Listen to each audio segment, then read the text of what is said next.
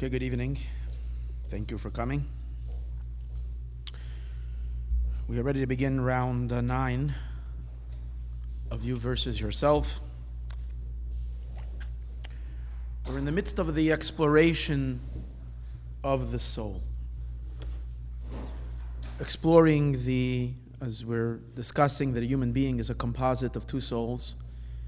And uh, we're getting a little more detailed and specific about the nature of the two souls. And particularly, we're beginning with the soul of light, the godly soul. And we learned already in the past few classes about its the nature of the godly soul, the inner the inner structure of the godly soul, that the godly soul is made up of 10 powers that make up its inner personality. Basically, it's broken into emotion, and intellect. Um, seven emotional powers, three intellectual powers. Last week, we introduced the more outer aspect of the neshama, the behavioral part of the soul, which is the what we call the garments of the soul, the levushe hanefesh, the garments of the soul, and the garments are the power of the powers of expression thought, speech, and action. These are means of expression. Thought, speech, and action don't have any inherent intrinsic content. The content of the thought is what the thought is expressing. The content of, of speech is what it's expressing. And the same is with action. In thought, we express our feelings and our ideas, our comprehension, our understanding, our wisdom to ourselves. We become aware of it, we know of what we feel, we know of what we understand through our thoughts. Meaning, there are so many things that you know and so many feelings that you have, that we all have, that at this present moment you're not aware of.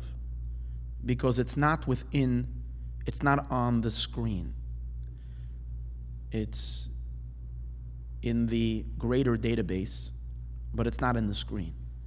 In order for something to be, you should be aware of it, it has to come onto the screen. And the screen is thought. That's where your conscious consciousness is playing itself out on that screen of thought. Now, it's very important that we differentiate between intellect and thought. Because sometimes they get a little confused. I mean, what do you mean? Thought is the intellect. No, isn't the same thing. Not that way. Intellect is the power of understanding, and thought is words. Now, true, you can't have any intellectual experience without thought. Every, every experience of the mind must come enveloped in thoughts.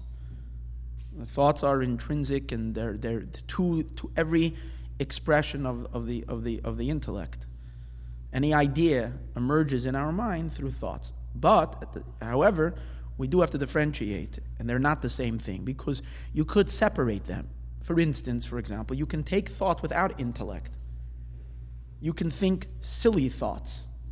Even if your intellect does not agree with it, explicitly is, is, in, is in conflict with it.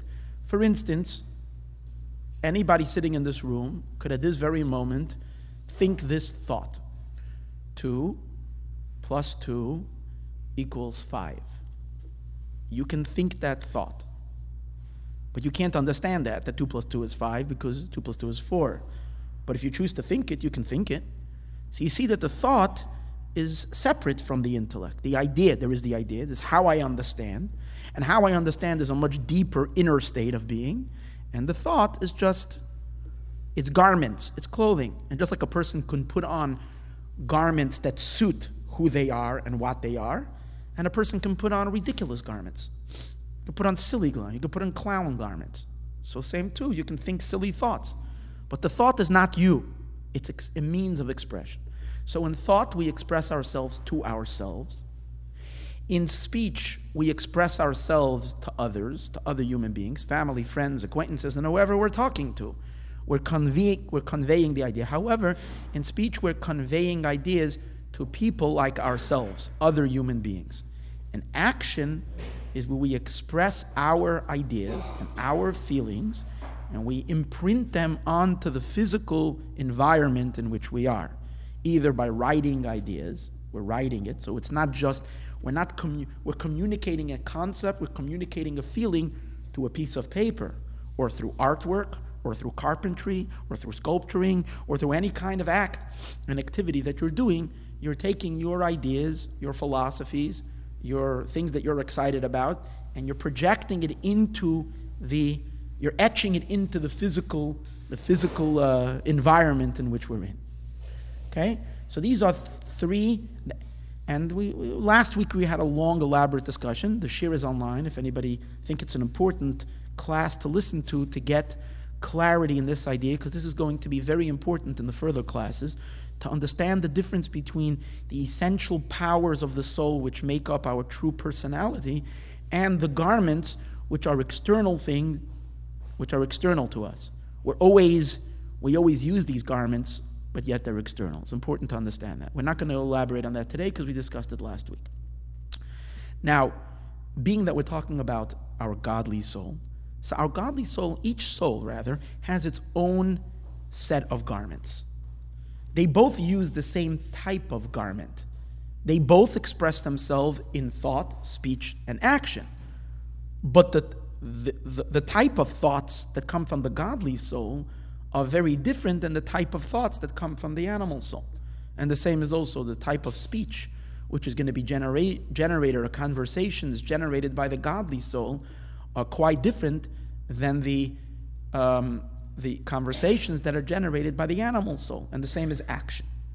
So the godly soul has a power of thinking, a power to speech, and a power to speak and a power to act. But all these powers are powers that are convey that are all going to be or expressions of holiness. Because the godly soul isn't capable of anything else but holy. Its reality, its only reality is the holy. Because to it, the only real, real, real reality is Hashem. That's what the godly soul is obsessed with. It knows God, it's not interested in knowing anything else it's only interested in knowing God and anything that is godly related. And all of its emotion, all of its feeling, all of its love, all of its passion, all of its fear, all of its uh, um, perseverance, and the other powers that are in the soul, they're all directed towards God.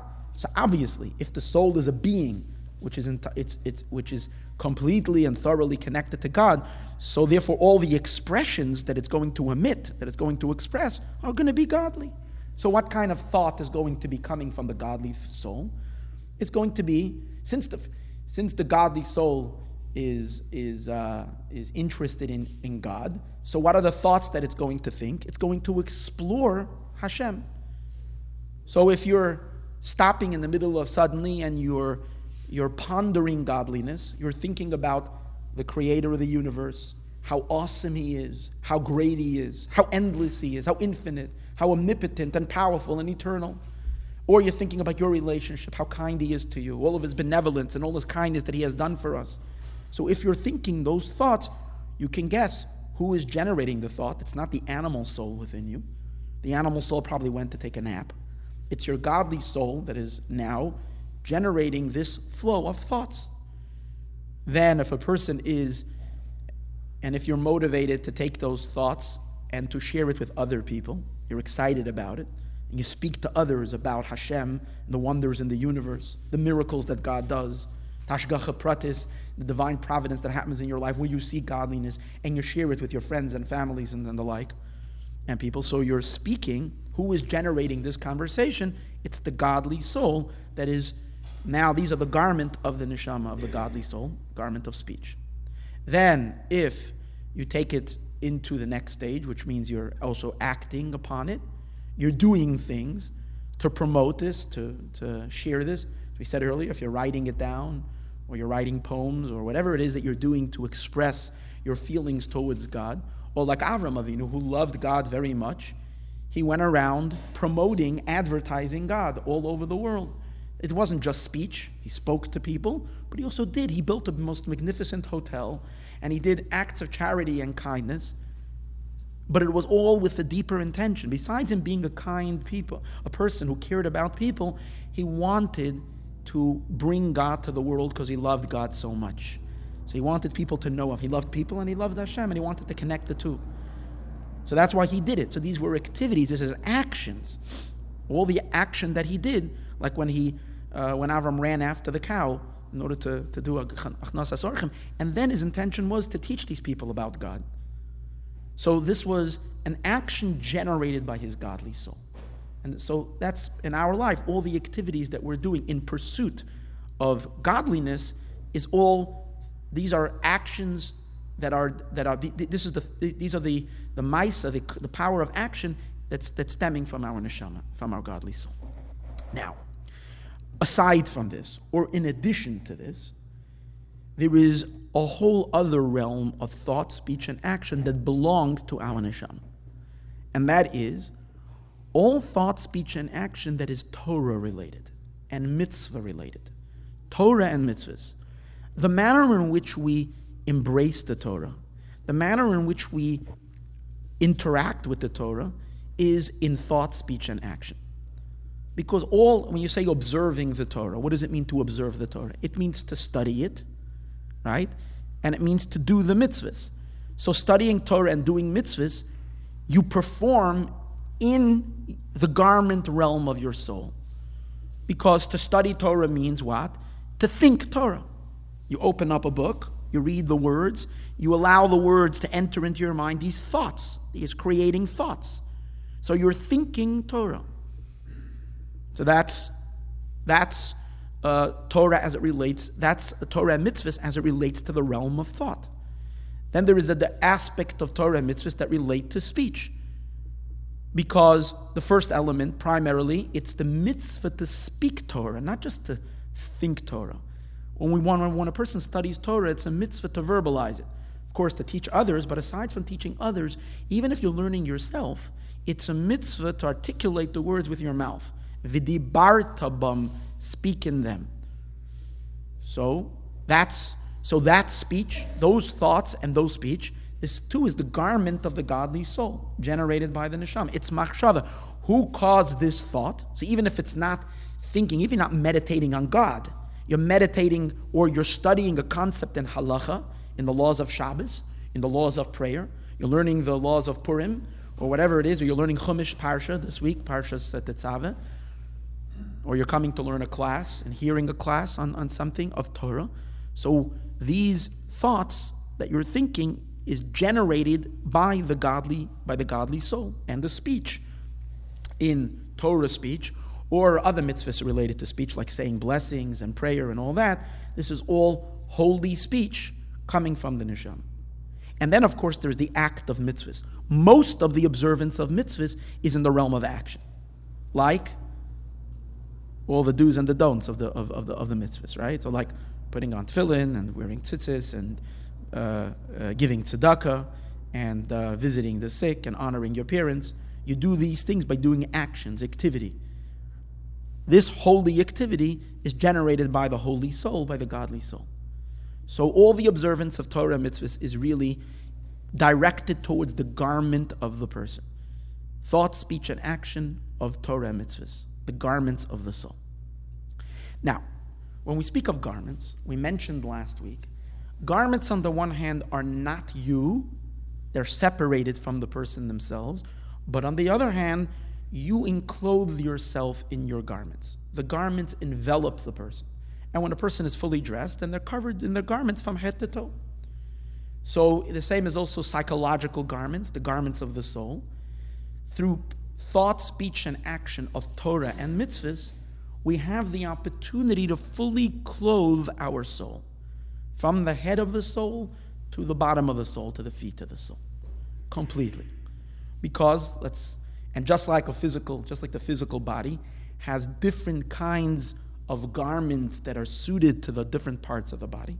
On your head, you wear one kind of garment, and then in the other part of your body, in your torso and your feet, different kind of garments, whether it's shoes or a jacket or a shirt or, or a hat, different parts. So too, there are three types of garments there's thought, speech, and action, which are fitting to different parts of the soul. It is a garment that fits another part of the soul. Thought is primarily a garment directed to the head of the soul, which is the intellect of the soul. The power of your intelligence garbs itself in which garment? In the garment of thought. Because when you're thinking and you're studying Torah, it's not just, let's understand something, it's not just a thought that you're thinking, but your intellect is invested in that thought because you're understanding an idea. So the idea is now, so there, there is the thought, the words, and your comprehension of it, which means your mind is invested, it's dressed in that thought.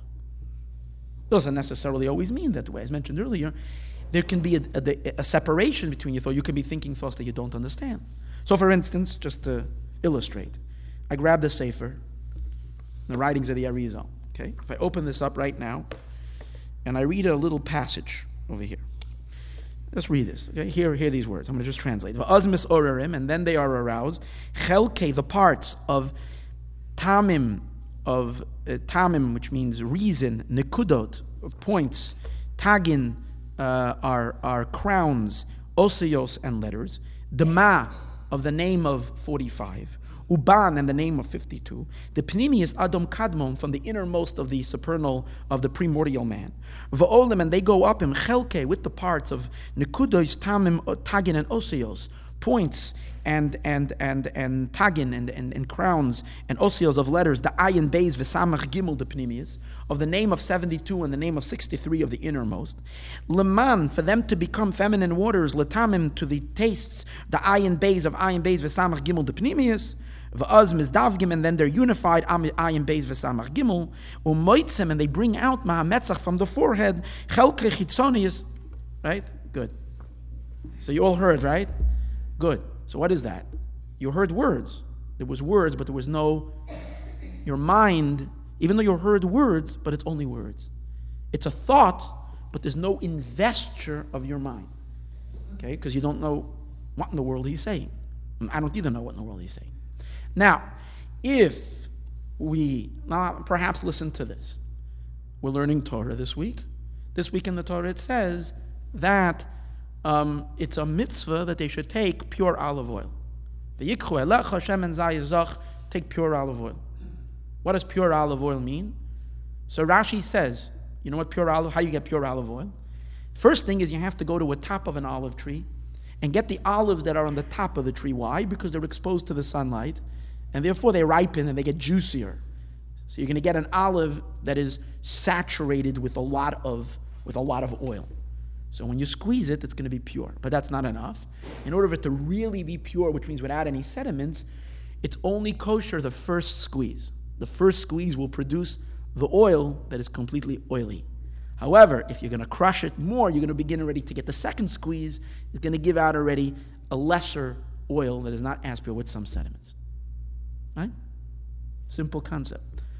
So why does over here? Over here already you had a thought, as we all because we, on this, we have the thought, but not only the thought, but there is the intellect is in the thought. Because you understood the Torah is saying Zach, Rashi explained it to us. Now I understand what that means. So there is thought and there is intellect.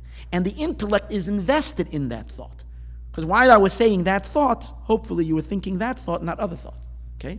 So which means that the, your thought was now enclosed, the power of intellect, the power of conceiving ideas, was enclosed in this particular thought. Now, when a person spends his time studying Torah, all, all, always, we're always studying Torah, then they're enveloping their intellect in the garment of the Torah, in the garment of thought, all the time. Their entire mind is invested, especially if they don't use their mind for anything else. Just remember, recall the story, a beautiful story. That uh, there was a child, there was a, a question that arose, uh, I think, sometime in the 60s or in the 70s, about some kind of very, very complicated element. I'm not sure in regards to what. And the halachic authorities were having a very, very difficult time with it. And uh, Ramosha Feinstein, who was one of the great, great uh, the greatest of the poskim, of the halachic, the, uh, the decision makers in the last century, um, gave his psak halacha in regards to it. And there were many rabbis who disagreed or they didn't, they weren't happy with it, especially in the uh, in the uh, world or in the um, and uh, I know that there were Satmar rabbis that were having a very hard time with it. They didn't accept it. So they came to the old Satmar Rebbe and they said to him that they want to send a delegation to meet with Ramosha Feinstein and discuss this, this, uh, this thing. So he told them first, I don't think you should go because in order to go, you have to know how to learn. Because you have to know how to learn.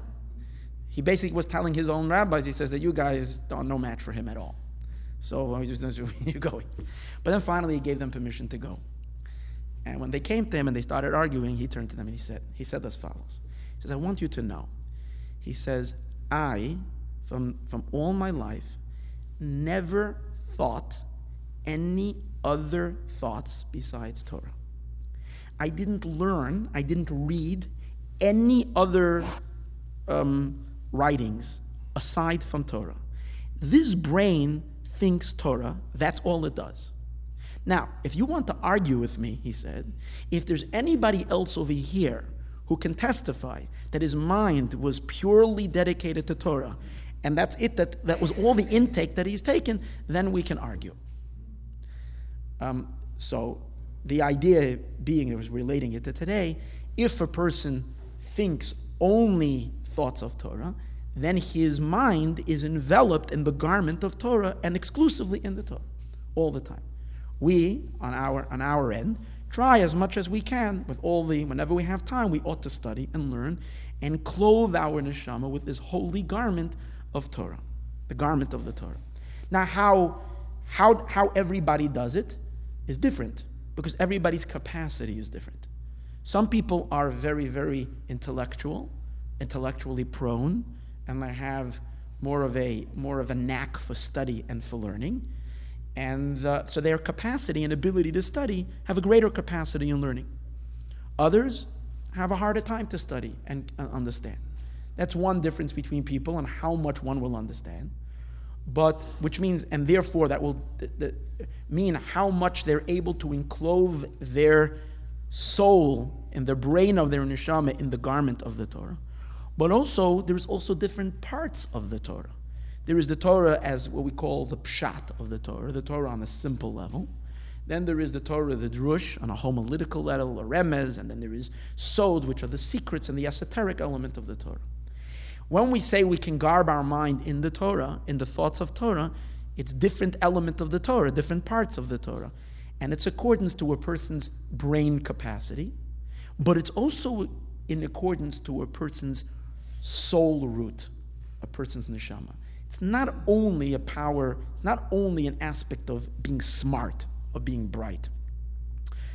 Um, because Torah is divine, it's godly. So, in order to connect to the concepts of Torah, there is a mysterious element to it, there is a godly element. And only if, as an neshama, as a soul, when a soul, being that Jew, the Jewish people are connected, our souls are, are rooted in the Torah, so we all have a different a different place in the Torah where we are, where the neshama is etched, where the neshama is set. So our capacity for understanding is different.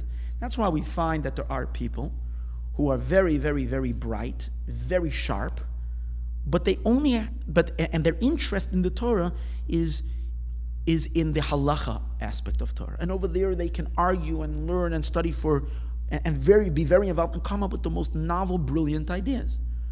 But if you present them something a little bit more abstract, something mystical, they don't get it, don't relate to it, it doesn't interest them.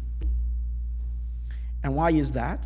Is because their soul is rooted on a more, in the more uh, uh, pshat element of Torah, not necessarily in the sod element of Torah.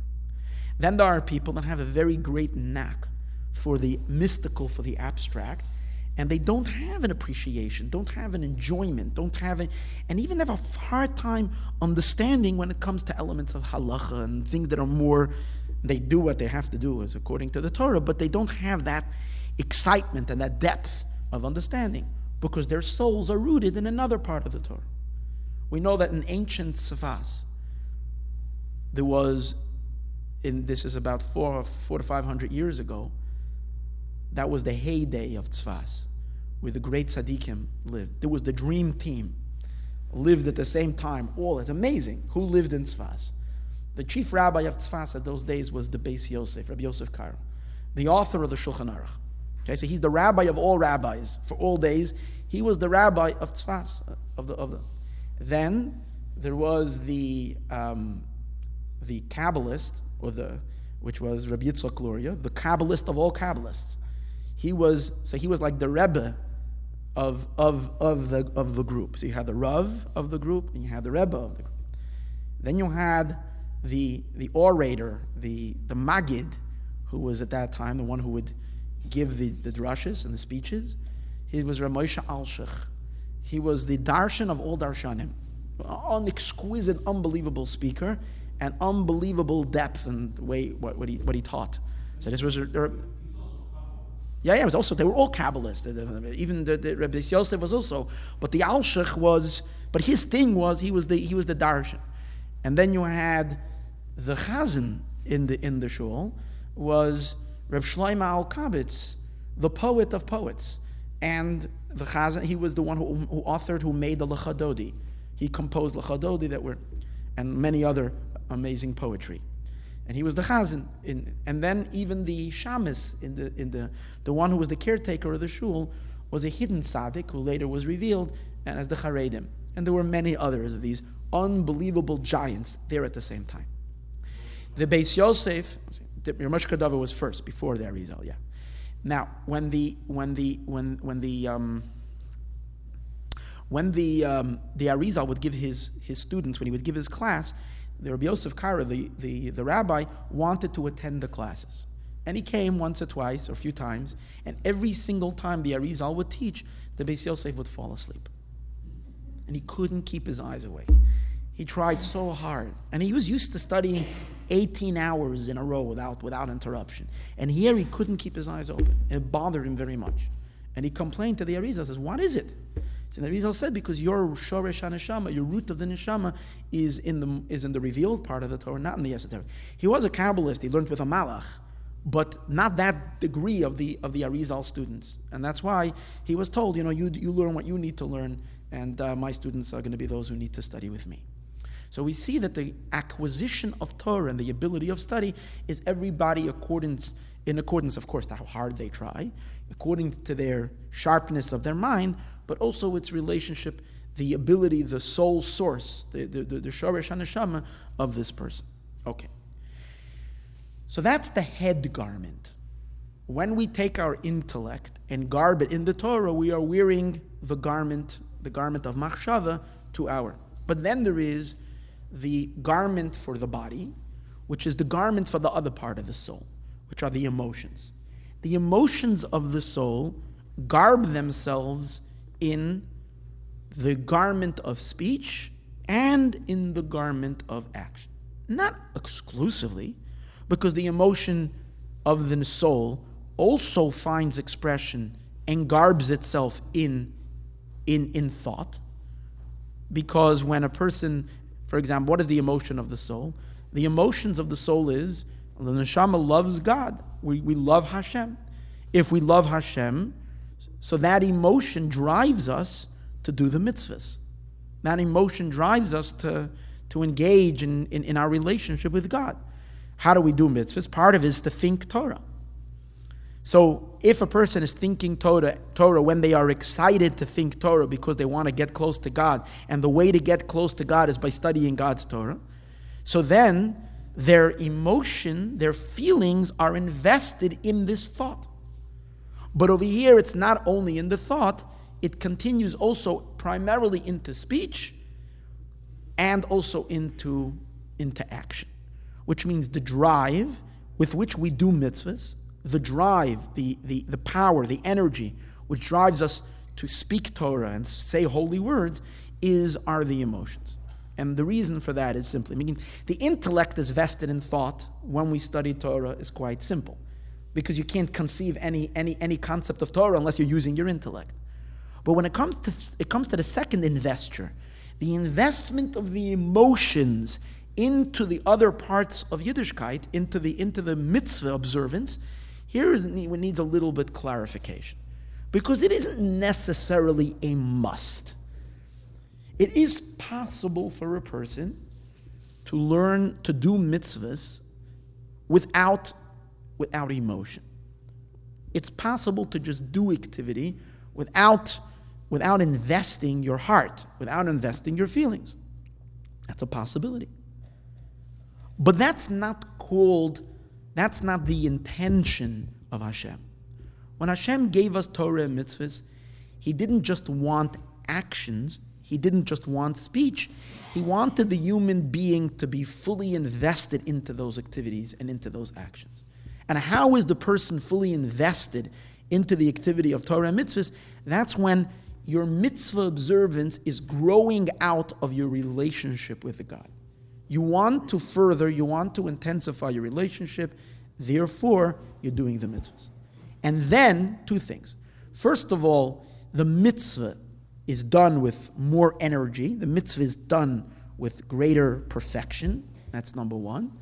And also, the emotion themselves, it's not only that the emotion generates the mitzvah, but that the emotion is vested in the mitzvah. That means the person is inside the mitzvah that he is doing as opposed to just doing something. As we know, for instance, let's understand in, in, in, in a relationship. If you love someone very, very much and you care about them, so you want to draw close to that person. You want to explore their world. You want to know what they're all about. You want to know their passions, their interests, because you love that person. So that's what we can compare in our relationship with God. We're studying Torah because we want to know what God is all about. What's God's interests? What does he delight? What does he think? What are his thoughts? We enter into God's mind when we are studying God's Torah. We also, when you love someone very much, you want to make them happy. You want to give them something that they like. You want to bring them joy. You want to bring them happiness. You want to bring them satisfaction. So you want to do something that you know they care for. And that is the idea of doing what? That's the idea of mitzvahs, how the emotion generates the mitzvah. But it's not only that the emotion generates the mitzvah, the emotion is inside the mitzvah.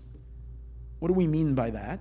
It's when you're doing, when, when, when, when, when if, you, if you, you love your spouse and you want to give, it's your, it's your wife's birthday, it's your husband's birthday, and you want to buy them a, a, a present, a birthday present. So if you're feeling the love, and you're, so then when you're going up, let's say you have to buy the uh, you're going to buy a piece of jewelry and the jewel and the, and the jeweler is on the second or third floor so you're going to get the jewelry you're not just going up the stairs. If you're excited you're running two, two, two steps at a time. Why two steps at a time? Because there is vitality. There is there is life in that action because you're excited about you're doing. Your feet are alive. As it says vayisa yaakov israel his feet was pumping with life. When you're excited about someone, so the action that you're doing is not a dry action, the emotion is in the activity itself. If you want to surprise your child and make a surprise birthday party for them, and you're kind of late and you're running, so you're running quickly to the market, and then when you're putting up the streamers or whatever you're doing in your house, you're doing it with life, with energy. Why? Because the emotion is in it. The emotion is in, the action is infused with the love with the care, with your, with your, with your affection for your child. So in our relationship with God too, a person can do mitzvahs. You can do mitzvahs just dry, without energy, without life to them. That's not the intention of the way God intended us to do mitzvahs. What God wanted us in the performance of the mitzvahs is that He wanted that we should do them fully and be completely there in the performance of the mitzvah. The only way we're there in the performance of the mitzvah is if we feel God and we feel the connection that we're having to Hashem in the performance of the mitzvahs. Now, just to get clear on this subject, so let's understand something like this. Mitzvah observance can take place on many, many levels. One way of doing mitzvahs, let's just go through various different types of mitzvah observance that we see around us, or maybe we can identify with one of these. The most external and super or outer way where a person can do a mitzvah is when they're doing it just because they were trained to do so from their youth. When you were a child, your parent trained you, these are, this is what you do, this is what you don't do. You avoid doing the bad stuff and you do the good stuff. And on Pesach, you eat matzah, and on Rosh Hashanah, you go hear the shofar. And not going to shul on, to hear the shofar is unheard of. You just, just, you don't do that. You have to do it. That's it. And the same is also every day you put on tefillin and you daven and you do it. Okay? That kind of, and people are people who live their entire life, and that's the degree of their observance. It's all mechanical, it's all uh, out of habit. This is what I taught, this is what I do because this is what my father taught me. That's nice. But it's very, very external, very outside. Sadly, a very, very great, um, we find a lot of our, of our brethren and a lot of them ourselves many times as well, where we're just doing things by rote. We're just doing things because this has been, been trained. And that is because maybe the school systems are failing in the not giving an inner, an inner identification, an inner understanding, pnimius into Yiddishkeit, where everything is just do this and don't do that, that can be part of the problem. I think a big part of the problem is God, the God's fault. He left us in exile a little bit too long. We're here already for over 2,000 years. How does he expect the relationship to thrive if he's hiding for such a long time? We haven't seen or heard from him. It's very difficult.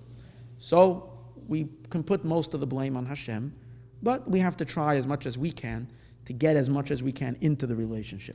So that's one type of observance.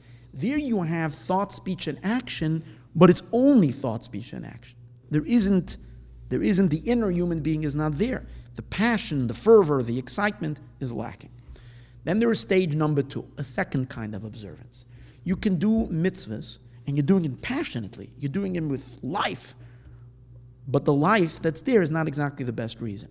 And you're doing it because you want to impress others. You want others to think of you as you're a pious person, you're a good person, you're a, you're, you're, you're, you're, you're, a special guy, or you're a special. And that's why you're doing it. You come to shul, you want everybody to notice how much you're shuckling and how strong you're davening and the like. Okay? That kind of an observance of mitzvahs has energy, but the energy is not coming from the godly soul. The energy is coming from the ego, it's coming from the animal soul. The animal soul has gotten itself entangled into the godly into the godly soul. And it's, and in some way, it's a good. It's good because you're still doing mitzvahs instead of doing sin. You're doing the right things, but it's doing the right things for the wrong reasons. So there is an energy there. Now, of course, that mitzvah is still valuable. The mitzvah is still precious.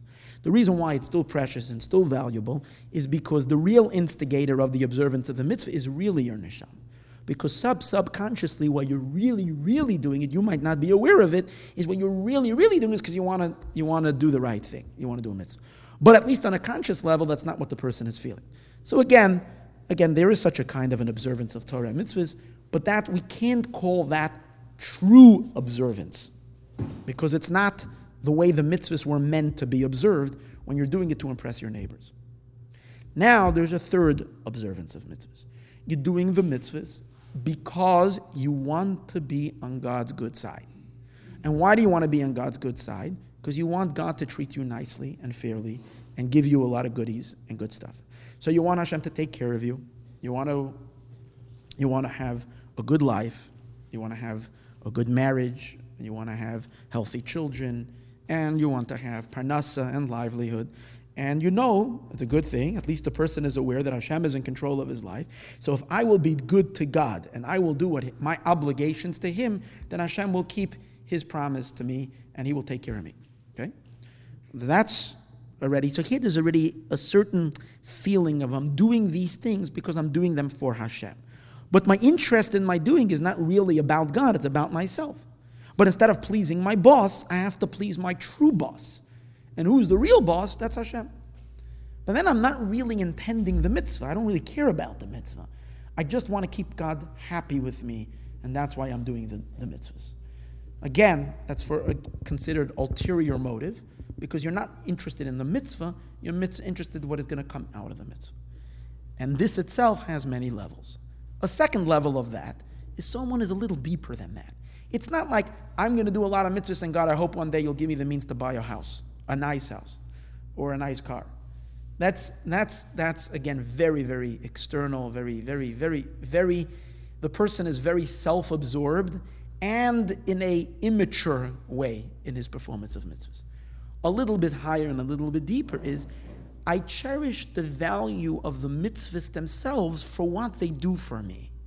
which means the mitzvahs themselves. I mean, after all, this is God's plan for life. This is the idea which you hear many times people say God has given us a manual for life. And it's true. The best way for your body to work, the best way for you to live a psych- psychological and, and, and spirit, a healthy life, to live a good life, follow the ways of the Torah, follow the ways of the mitzvahs, and you're going to live a much better life. Keeping the laws of family purity is going to enhance your marriage. Keeping the laws of kashrus is healthy for the person. And, there, and keeping Shabbos is good. It's very good for your mind. It's very good for your sanity. It will introduce it will bring tranquility and calmness. It will release, remove so much stress and anxiety keeping Shabbos. So even though, for instance, a person might be in a situation where it's Shabbos, and I have and I and, and I really, really need to finish my work. I have a deadline to make, and I need to finish. And I have a whole afternoon now. I can get into the computer and finish doing that which I need to do. But nevertheless, you refrain from doing that because you know that God knows better, and maybe now I'll do I'll do this work. But overall, if I keep Shabbos, it'll be far more. It's better for my state of mind. In, in, the long run, maybe in the short run, I might think I'll get more by doing this, but in the long run, I know that this is a better way of life. So over here, it's not like I am doing this, so you will give me that. The thing itself is something that is gives me gives me a satisfaction. So that's another way of doing mitzvahs another attitude. And then there is even a higher attitude, but it's all still considered ulterior motive. And that is, I'm doing the mitzvahs because I want olam haba. I want to get a bigger portion olam haba. So for some people, we were taught when we were little children, olam haba is a phenomenal place. It's a good place. It's wonderful. Not that I understand what it is. No one ever taught me what it is, but I know it's a very good place, and it's worth it to go to, to give up on certain pleasures and certain comfortabilities in this world so that we will have a greater piece of the pie, a greater pleasure in the world to come. So I am doing a mitzvah as a means of scoring points or accumulating tickets for this great day. I will have a bigger part of Olam Haba. So we here already dealing already with some element of the spiritual. The person understands that the spiritual realm is greater than the physical realm, but again, the performance of the mitzvahs is self oriented. I want to get that. And that is also not the real way of doing mitzvahs.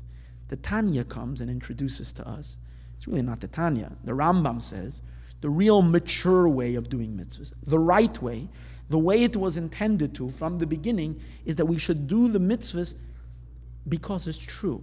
The Rambam uses the words Osaha emes mipnei shuhu emes. You do this because this is right, because this is truth. A little chas- Hasidic, a little Hasidic um, spice to that is, I am doing it because through the performance of the mitzvah, I get close to God. I am forging a relationship with Him. I am bonding with Him. This is the manner in which I connect. Not I when connecting in, Olam Haba, I will get reward then. Right now, I am doing Hashem's mitzvah and I am connecting to Him. He is truth, He is reality, and I want to connect to the real thing. And that's why I am doing the mitzvahs. And a deeper experience of this is when, the, when it's not just an intellectual awareness, but it's an emotional feeling. As a result of a person doing a thorough contemplation that we spoke about two weeks ago, three weeks ago, in the class when we spoke about the meditations of the soul of how to meditate on, on, on how tiny the physical world is and how great uh, the Hashem, how Hashem fills all the universe and He encompasses the world and the infinite light and all. Suddenly, the person is experiencing a rapturing of love, a thirst, a yearning, a learning, a, a longing, a burning of their soul. They want to cleave, they want to attach themselves to Hashem. But you come up against a brick wall. You come up against a fence that you can't that you can't, a barrier that you can't penetrate. And that is the, the essential separation that there is between a creator, between the creation and its creator. God is infinite, we are finite.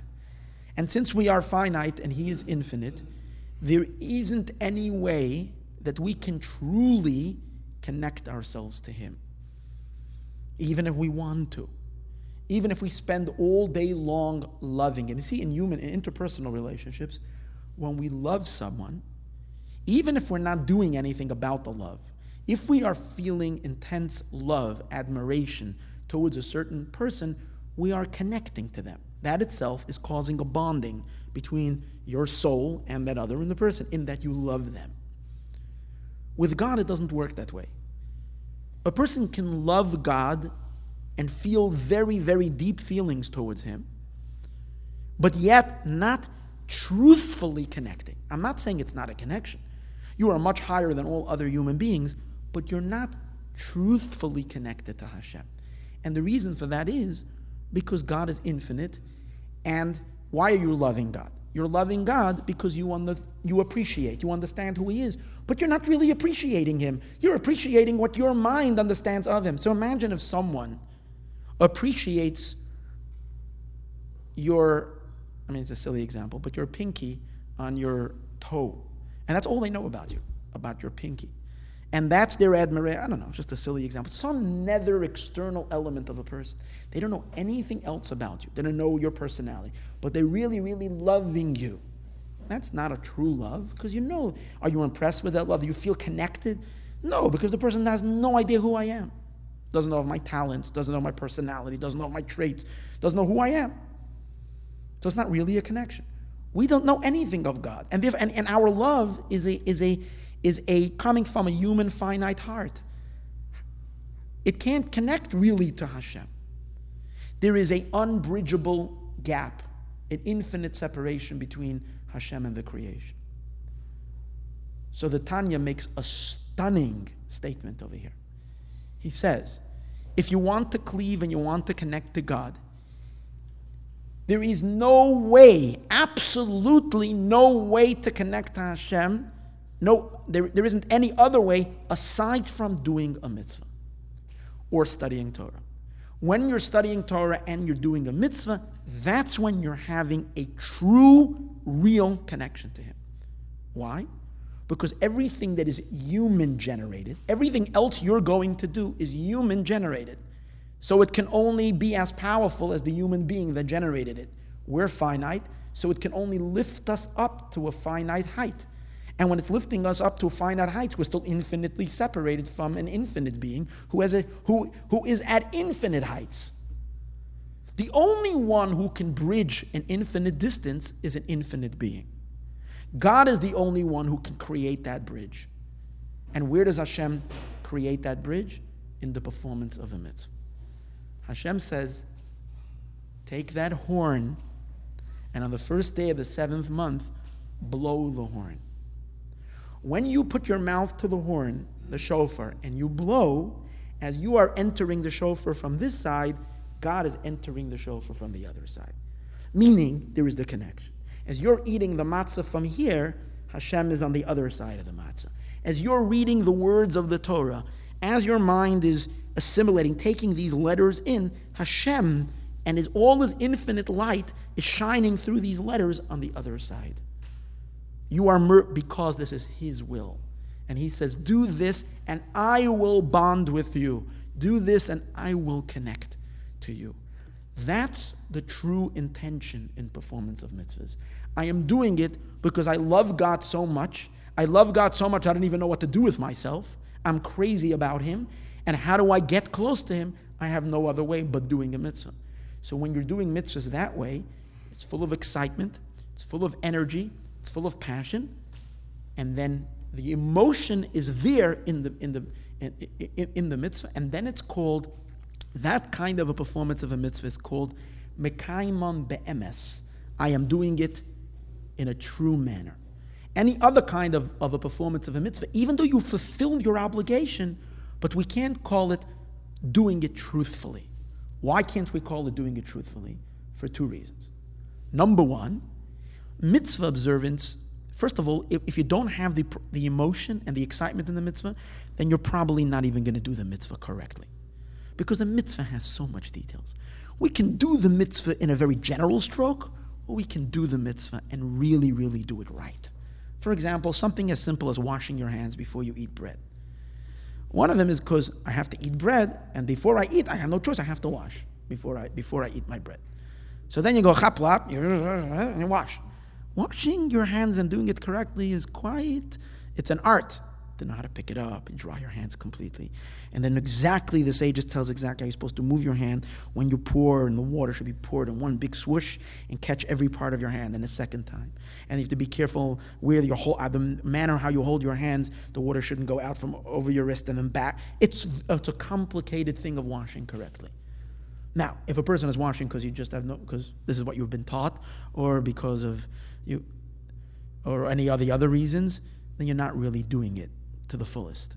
If you're if you're thinking about Asher Kiddishanu b'mitzvosav, that Hashem sanctified with, with the mitzvahs, and at this moment I'm able to bond with, with Him, and I'm only bonding with Him if I'm doing the mitzvah correctly, if I'm doing it the way He wants me to do it, then you're meticulous with all the details, with all the parts. If someone loves their, their uh, if someone is buying a going back to the spouse that is buying a present for their the husband who's buying a present for his wife on their birthday. So there too it can be done because you feel obligated.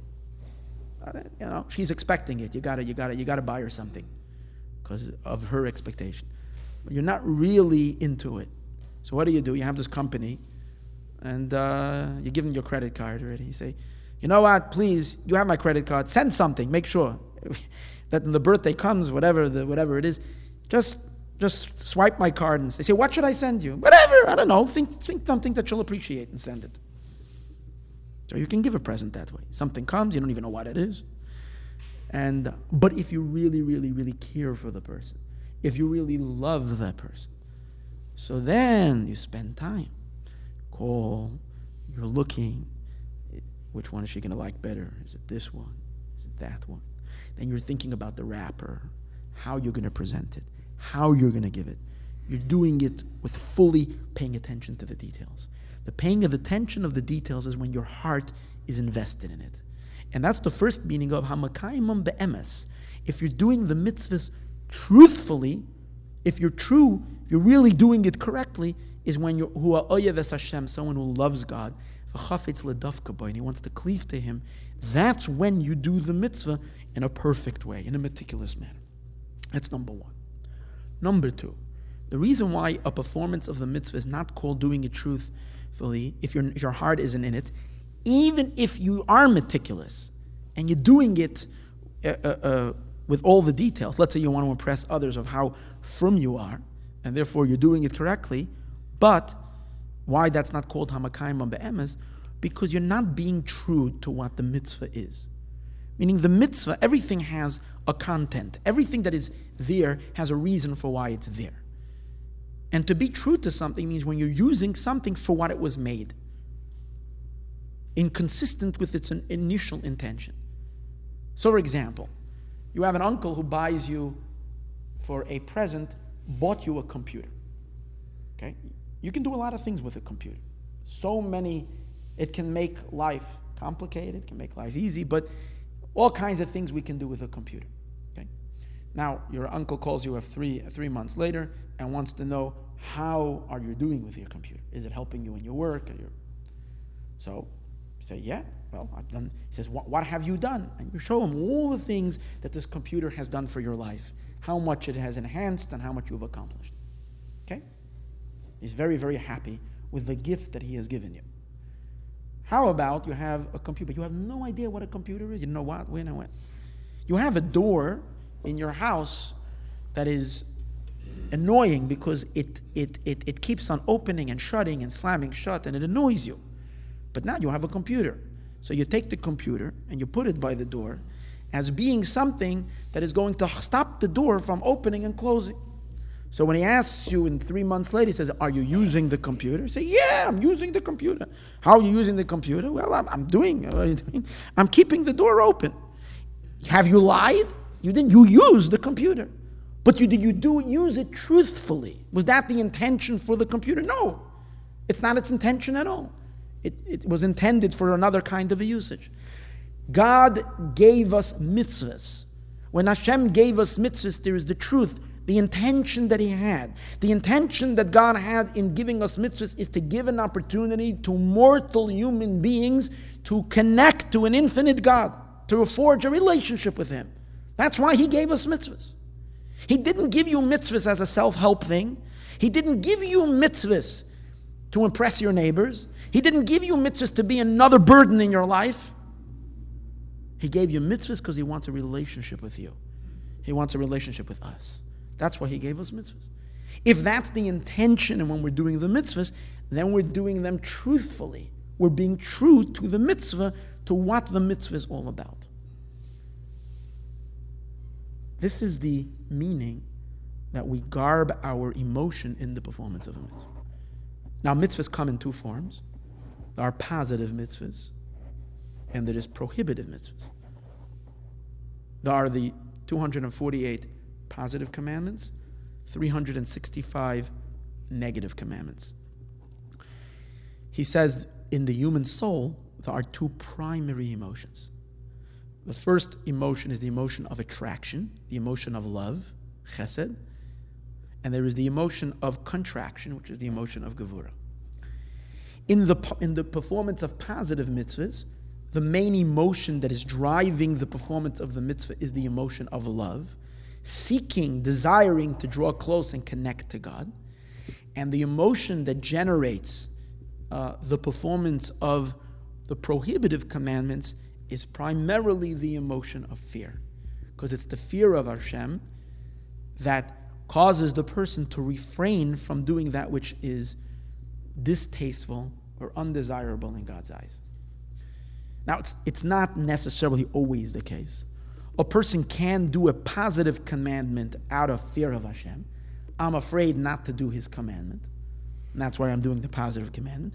You can also refrain from doing something that Hashem doesn't like because you love God and you don't want to upset Him out of love. That's true. But the more general force in the performance of the mitzvah, the more dominant element in the positive commandments ought to be our love for Hashem. And the more dominant element in the, perform- in the refraining from, from doing an Avera, from doing that which Hashem tells us not to do, from violating any of the commandments, is the fear of Hashem. Because love itself generally will not, can, can cause a person to do a lot of good things, but when you have a temptation and you have a strong desire to do something, if you only have love, you say to yourself, eh, God loves me very, very much, and He's He's gonna He's gonna oversee it. He's not gonna not gonna make a big deal about it. But if you fear Him, then you're going to respect His will and His wishes and not do and not do the sin. Bezrat Hashem, it's uh, getting late. Bezrat Hashem, in next week's class, we're going to discuss the idea of how fear is the main impetus and the main drive in the performance of the holding back of doing the negative things and the continuation of the, the, the idea of the Torah and mitzvahs as being the garments of the soul. Everybody should have a wonderful week and um, a great Shabbos. Take care.